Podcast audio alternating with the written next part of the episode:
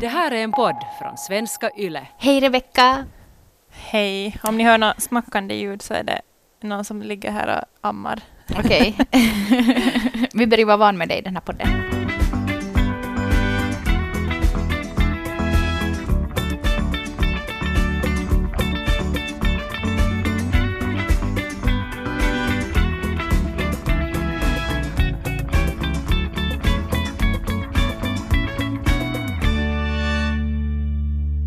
Idag äntligen ska vi prata om det som händer inuti, utan, inuti och utanpå kroppen efter Mm. graviditet och förlossning. Och eh, det här, eh, de sakerna som inte liksom pratas så mycket om kring det som händer. Mm. Och som vi, vi känner att vi måste, som måste lyftas och pratas mer om eftersom att alltså, de flesta går igenom det här, de flesta funderar väldigt mycket på det. Jag har, alltså, man är ganska ensam med allt det här. Så vi känner att nu måste vi, som, vi måste lyfta det här upp och vad heter det? Ja, tillsammans försöka börja prata lite mer om det här också. Eller Ja, allt. alltså någon måste bara ta bladet från munnen. Exakt. Jag tycker att man ser ganska ofta i sådana här mammagrupper och sånt att, ehm, att folk skickar in anonymt. Till exempel att Åh, jag har sådana hemorrojder. ehm, att vad har hjälpt er? Är jag den enda? Har någon varit med om samma sak? Och så har de som vet du skickat in det anonymt. De, vill, de kan inte ens stå med sitt namn för att de Mm. skäms så mycket. Och då är det någonting som alltså de flesta har under en graviditet eller efter en graviditet. Alltså det är ju så, så vanligt. Men ändå är det på något sätt så, alltså jag vet inte, speciellt med hemorrojder. Alltså Ja. det är ju någonting som gör att det känns på något sätt. Det känns ju som om man är typ ingen annan har det och det här är nog bara jag som har det. Och vad är det här ens typ? Och vad ska jag göra? Alltså, åh! Men är det som för att det är på något sätt i röven som det är som så typ pinsamt eller är det, är det som så okvinnligt att ha hemorrojder så därför så är det så skämmigt? Alltså det kan nog ligga någonting i det och på något sätt också sådär att, eh, att ska man då köpa någon vad heter det, salva eller någon kräm eller någonting för att få bort dem som lite så här kanske smyger bakom eh, vad hyllan på apoteket. Bara ja, att jag, jag ska köpa det här till min... Nej, En släkting behöver det här. Men det känns som att det är ett sånt... Alltså en sånt... Det är så med det. Ja, liksom. alltså det här när jag hade nu hemorrojder efter tredje förlossningen så var jag så här till min syrra bara, alltså nästan så att jag typ skäms att prata om det med min syster. Jag var som att ja, det här är att ehm, jag har nog såna jävla hemorrojder nu att, att har du haft det? Eh, och vad, jag, vad gjorde du åt det? Och när ska man liksom börja söka hjälp? Och så här. Mm. Och så var jag som så här att eh, att jag typ måste skicka Robert efter den här salvan för att jag jag skyllde jag skyllde på att jag måste ju vara hemma med babyn, men egentligen var det bara att nej, jag vill inte vara och köpa det själv. Typ. Så att hela Jeppis ska då veta.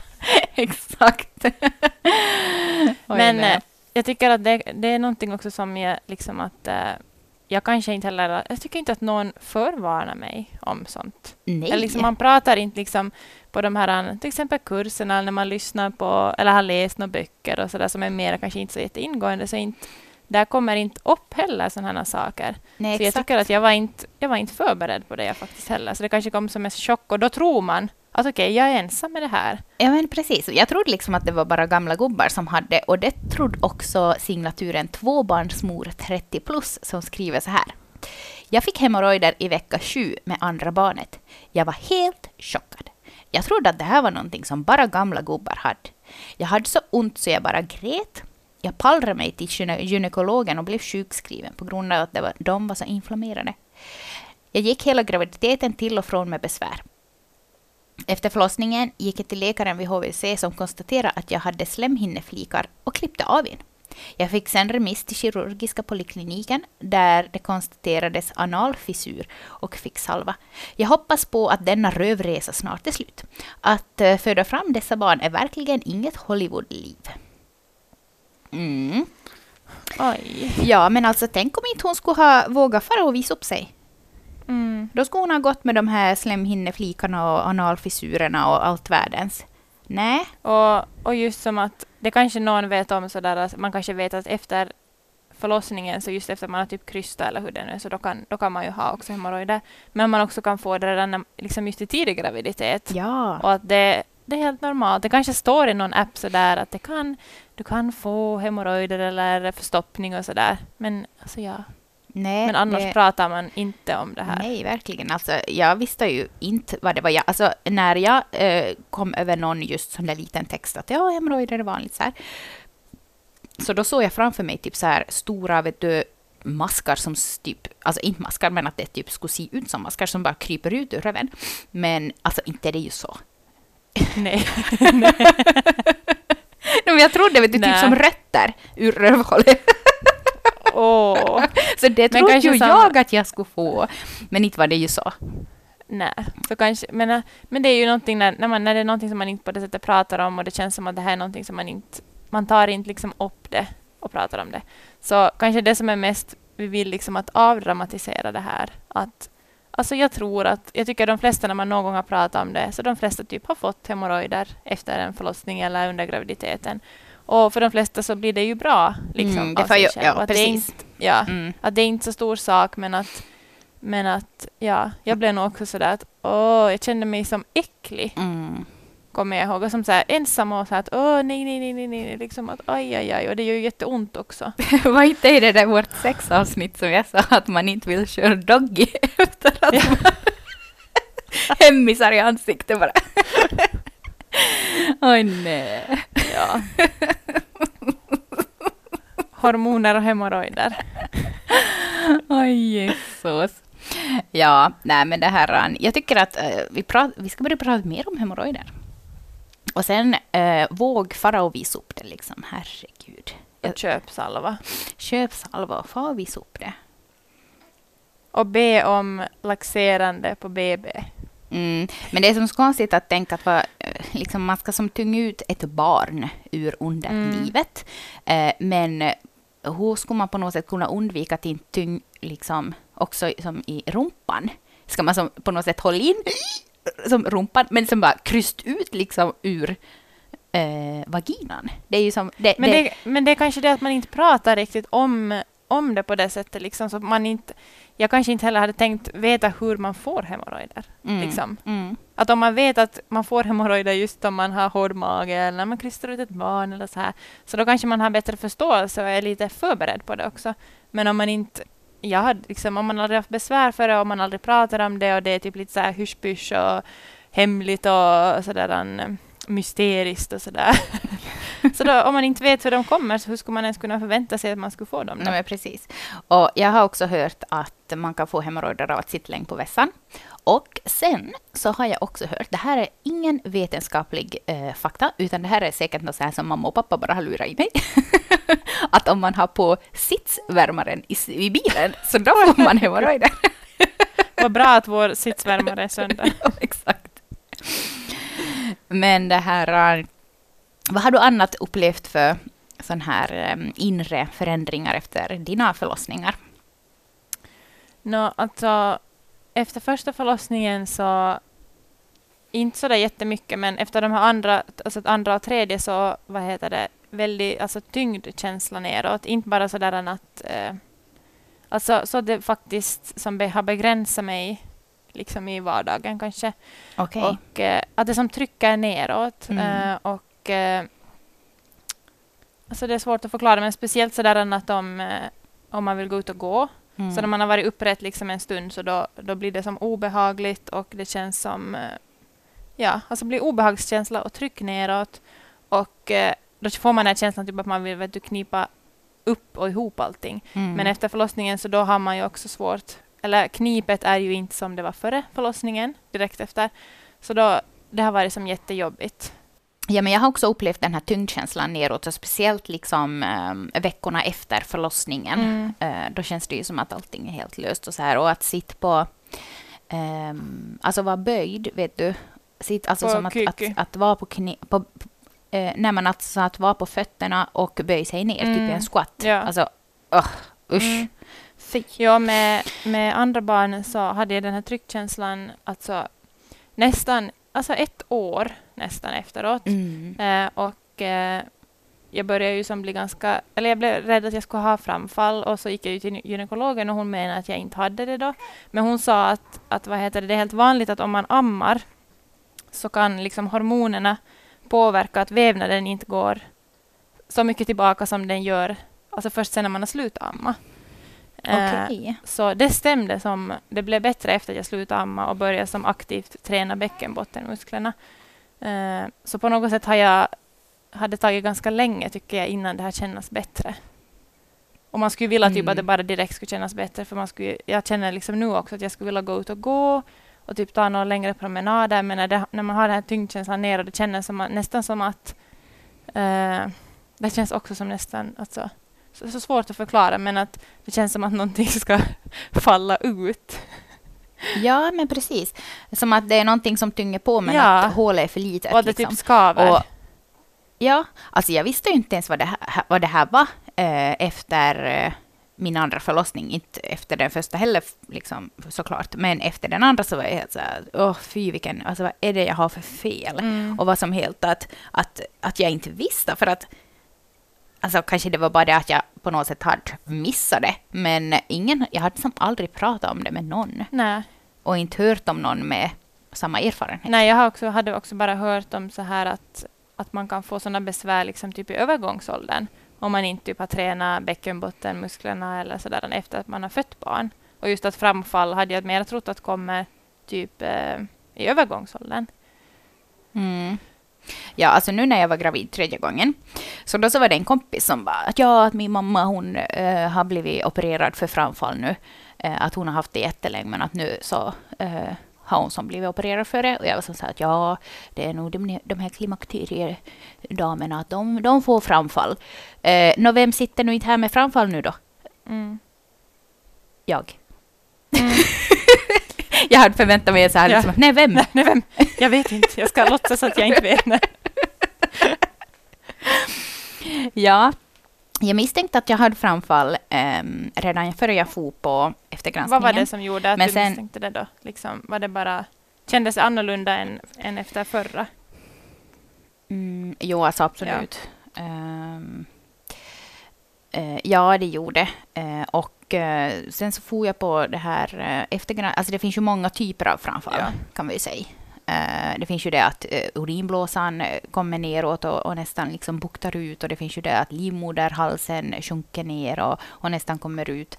Eh, och att tarmen buktar in mot slidväggen så att eh, avföringen liksom får ta en liten omväg för att slippa ut. Eh, och Och olika grader eh, av, ja, av det också. ja, precis. Eh, olika svårigheter då. Eh, och hon sa åt mig eh, Eh, då på eftergranskningen då jag liksom sa att jag tror att jag har någonting som är liksom fel här. Så, så, så kollade hon ju då och jag hade som en jättebra sån där eh, hälsovårdare på eftergranskningen eller vad hon var. Eh, och hon, hon sa liksom att ja, att, att, att det ser ut som att du har ett begynnande framfall. Mm. Och jag var som så här, okej, okay, vad ska jag göra? För det känns det ju som... Jag vet inte, alltså det känns jobbigt att ha någonting som är fel där. Ja. Och det känns också Ehm. jobbigt för jag har ju vad det, farit med den känslan att jag också trodde att jag hade något liknande. Eh, och det känns som att, vad heter det, då sa hon till mig att man inte typ kan veta så pass tidigt eller liksom att det, det kan gå tillbaka eller att det kan vara just liksom lite början på någonting eller något liknande. Så det känns också på något sätt som att med allt det här så känns det ganska så här flummigt. Liksom för att jag kommer Mm. sist när jag var också så då undersökte hon mig till exempel när jag låg ner. Och jag har ju mina, min tryckkänsla så har jag ju bara när jag står. Så det var också så där Okej. konstigt liksom att det känns som att man måste stå på sig ganska mycket om man inte råkar just ha en jättebra typ gynekolog eller barnmorska som är jätte, eller hälsovårdare. Eh, Mm. för att så att man inte bara liksom accepterar läget och tänker att jaha, att så här är det efter att jag har fött barn. Mm. Eh, precis. Eh, just det där med att man ska stå på sig inom vården tror jag är jätteviktigt. Att jo, att nog går säkert mycket besvär Mm. om av sig själv eller med några enkla övningar eller ehm, ja, vad nu det kan vara. Eh, men att man faktiskt eh, står på sig och man har ju rätt till hjälp och Mm. vård om man inte får liksom bukt med det själv. Ehm, om vi ska gå in på nästa. Uh, diastasis recti eh, har vi fått in en, en, ett meddelande av signaturen Fanny som har det här delade magmuskler. Och eh, hon, alltså det gick så långt för henne att hon måste söka hjälp för det här och hon skriver så här. Jag har diastasis recti, vilket betyder delade magmuskler.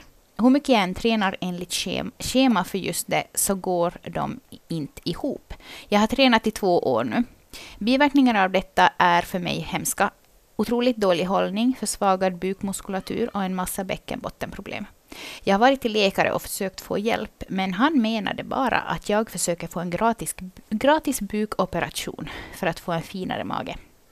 Han fokuserade endast på mitt yttre, medan det inte spelar någon roll för mig hur min mage ser ut. Jag vill ju bara slippa alla problem som kommer med den här delningen, men det trodde han inte på. Just det här med delade magmuskler, alltså det måste ju vara det vanligaste. Mm. Uh, för många så går det ju ihop relativt liksom enkelt. Uh, av sig själv kanske till och med kan det göra, visst? Ja, alltså jag, har ja. inte, jag har inte egentligen någon erfarenhet, erfarenhet av det och de har inte ens kollat det. Så det har jag också några gånger funderat, vad heter det, ska man själv veta att man har det? Märker man det? Eftersom att jag inte haft, jag har inte märkt att jag har haft några problem med det. Men eh, liksom, för inte har de kollat det på eftergranskningen? Eller har de kollat det på dig när du har varit? Uh, nej. nej. så jag funderar, men, när är det... Men, men delas inte allas magmuskler då man blir gravid? Eller då man är gravid? så... Okej, okay, det här vet, det här vi, vet vi tydligen inte. Om någonting om. Nej, men därför har vi tagit hjälp av ja. Jonna Snellman som jobbar med det här. Hon svarar så här åt Fanny. Hej Fanny. Uh, jag heter Jonna Snellman och jobbar som tränare för kvinnor uh, under och efter graviditet. Och jag heter, eller jag kallas coach Jonna då. Uh, jag tycker det är jättetråkigt att höra att du har sådana bekymmer med din diastas. Eh, jag vet hur frustrerande det kan vara att inte känna igen sin kropp, varken utseendemässigt, men mest kanske just det här som du beskriver, att du inte känner igen den funktionsmässigt. För man vill ju uh, kunna känna igen sin kropp, man vill kunna göra det, man vill uh, kunna göra helt enkelt, och som man har kunnat göra tidigare, även efter en graviditet. Uh, jag skulle vilja uppmuntra dig att uh, försöka hitta någon som verkligen lyssnar på dig uh, och som kan någonting om diastasis recti. Antingen då en fysioterapeut som är inriktad på kvinnohälsa eller en tränare som är inriktad på kvinnor under uh, och efter graviditet. Uh, ibland kan man behöva lite mera utmaning än vad man har jobbat med uh, för att komma vidare med sin delning. Uh, ibland behöver man få hjälp med att hitta andningen och få den koordinerad med bäckenbotten och magaktivering. Ibland behöver man kanske få ett, eh, ett mer progressivt ökande träningsprogram för att successivt, uh, eh, successivt komma vidare. Uh, ibland kanske man har tränat lite så här, inom parentes, fel, med fel belastning och man kan behöva liksom få, få hjälp för att hitta rätt aktivering, rätt stöd på när man gör olika rörelser. Och man behöver kanske få ett helt personligt träningsprogram för att komma vidare. Eh, men du ska som inte känna att du behöver komma fram till det här själv, utan kräv få, att få hjälp av någon. Och ibland så är faktiskt operation nödvändig och du ska inte behöva känna dig något konstig, fast det skulle vara så för dig. Vissa behöver få det, att den, det, det läker inte fast hur mycket man än tränar. Eh, men du ska inte behöva få ett sådant bemötande av en läkare. För det är också vanligt att kvinnor opereras och man ska inte behöva skämmas för det. Eh, och det ska inte vara en enkel väg, för det är inte en enkel väg att bli opererad heller. Så jag hoppas att du får lite, lite pepp och stöd av det här och att du hittar en väg att komma vidare. Kram, Jonna! Ja, precis. Man ska ta kontakt för att få hjälp och eh, också ta kontakt när man inte vet själv. Mm. Som till exempel du, Rebecka, mm. du vet inte om du har delade magmuskler. Mm. Då måste du ta kontakt för att få reda på det. Ja. För det är, så, alltså, nej, det, alltså det är så otroligt. Man är en kvinna, men det är så mycket inom kvinnohälsa som man inte har en aning om. Och då har man själv att, gått igenom saker som gör att man, man borde ju ha koll på det, men inte, alltså, ja. Men man har inte. Mm. Nej, och det är som också mycket som jag tycker folk kan skriva in om som man har jättelite eh, alltså för det första erfarenhet av. Uh, sådär med, liksom inte egen erfarenhet, men att man uh, har inte hört om kompisar ens som har pratat om det. Eh, och en, en, eh, en åkomma som faktiskt ja, nästan tio har skickat in om. Men allihop har varit så här att eh, de inte vet om någon annan som har mm. det här. Och att, eh, liksom, det är åderbråck. Mm. Så här skriver Anonym. Jag fick inga bristningar eller sånt som man ofta hör om efter en förlossning. Eh, dock fick jag världens längsta åderbråck längs hela benet.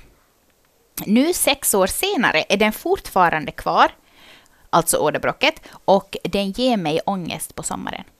Det är ju inte så vanligt att få åderbråck när man är 22 år gammal. Och det är inget som någon förbereder en på eh, att få av graviditeten heller. Eh, jag var till flera läkare när jag var gravid och jag visade upp dem, men jag fick ingen hjälp. De bad mig att ringa till ålderdomshemmet men... Jeppis. alltså vad? Okej. Okay. Alltså vad fan är det? Att man ringer och vill få hjälp med åderbråck och bara ring till ålderdomshemmet. Det är inte så här att beställa på apotek eller någonting. Och då ålderdomshemmet, som att det bara finns ett. Okej. Men när jag gjorde det blev damen i luren förnärmad och tyckte verkligen att det här går inte för sig, så det blev ingen strumpa. Herregud.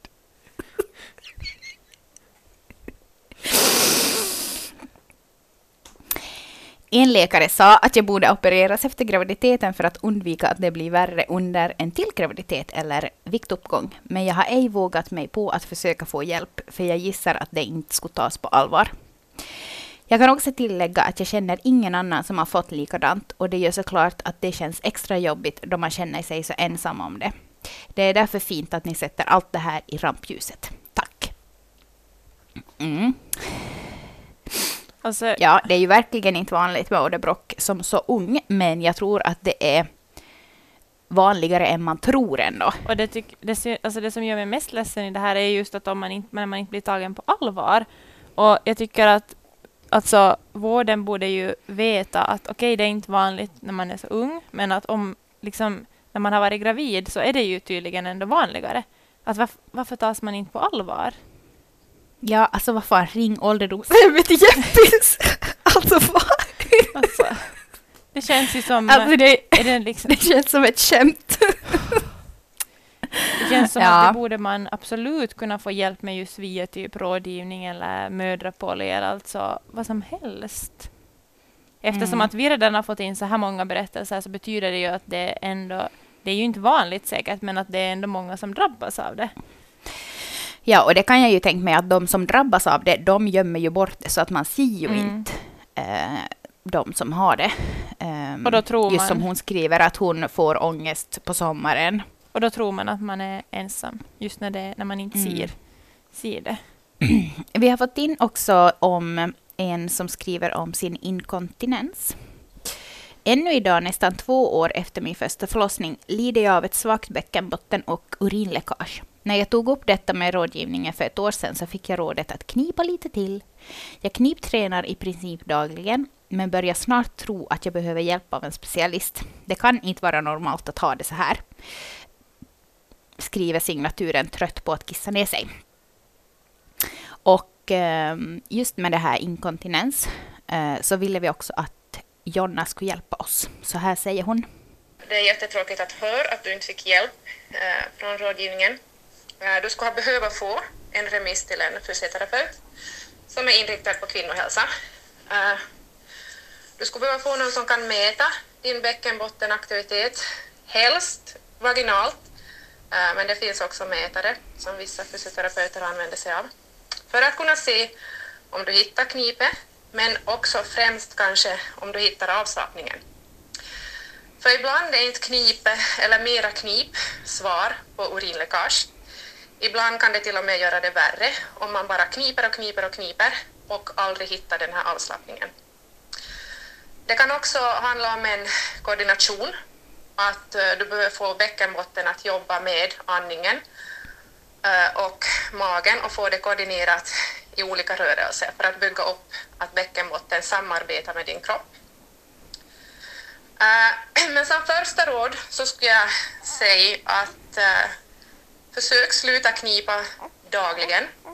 Försök satsa på att hitta avslappning för bäckenbotten en tid och se om det blir bättre av det. Om det blir bättre av det så skulle jag sen gradvis börja knipa, men bara lite, bara någon minut per dag till en början. Eh, och se hur mycket du klarar av. Eh, ta gärna hjälp av någon, antingen en fysioterapeut eh, inom kvinnohälsa. Eh, om inte finns, jag vet att det inte finns supermånga, så någon tränare som jobbar med det här. Vi tränare vi gör ju inte inre undersökningar, men vi kan hjälpa med mycket annat. Eh, så försök på nytt få, få lite mera hjälp, men satsa på avslappning nu till först. Det där kändes som att alltså, någonting som man inte har hört, eller jag har inte riktigt hört det där kring just med avslappning. Att man har mer fått höra det här än att knip, knip, knip, knip, knip, att du måste börja knip, knip, knip, knip, knip. Men att det kanske inte alltid handlar om det heller. Så det, det var jätteintressant tycker jag när hon, när hon berättade om. Mm, men just det här med svagt bäckenbotten eh, och det här uppmaningen om att du gör väl dina knipövningar. Mm. Du ska knipa varje dag. Alltså, ja, man ska knipa, men, men. För, det, för liksom, hur ska jag knipa? Eh, hur vet jag att eh, jag kniper rätt? Eh, just, ska jag bara knipa, knipa varje dag eller ska jag göra det på något visst sätt beroende på hur mitt bäckenbotten är och sådär. Så, ja. Mm, precis. Jag har ju faktiskt ett, ett eh, träningsprogram nu just för mm, mitt försvagade bäckenbotten och eh, för att få liksom ihop eh, magdelningen så att säga. Och det är ju liksom inte bara så här att andas in och knip, utan där är det ju faktiskt att när man till exempel då gör en viss övning, så då ska jag knip nu och mm. andas in och sen när jag eh, avslutar övningen så ska jag eh, andas ut och slappna av. Det är inte bara så här, eh, här har du ett knipövningsschema och eh, du ska knip tre gånger om dagen. Eh, tack Jonna för att du ville mm, fylla i där var vi kände att vi inte egentligen hade någonting att komma med. Um, alltså vi är så tacksamma för alla som har skickat in åt oss, uh, där ni har öppnat upp, för ni har verkligen öppnat upp. Alltså det är långa meddelanden och långa mejl ni har skickat. Och uh, Ja, vi skulle ju vilja läsa upp allting och prata om allting, men vi har ju begränsad med tid, även i den här podden. Och idag tog vi upp mest alltså förändringar som på insidan. Eh, så i nästa veckas avsnitt så kommer vi att ta upp mera sådana alltså yttre förändringar mm. som sker under efter att man har varit gravid och fött barn. Och vi fick in så, alltså så mycket berättelser kring, kring det också, mm. så vi bara känner att vi, vi måste lyfta det här och det är så viktigt. Ja, men prat mer om det och just det här med att alla, alla kroppar, eh, former, eh, färger, alla slags kroppar, postpartumkroppar och vanliga kroppar också för den delen, ska få ta plats och synas. Tack för att ni har lyssnat. Hej då! Hej då!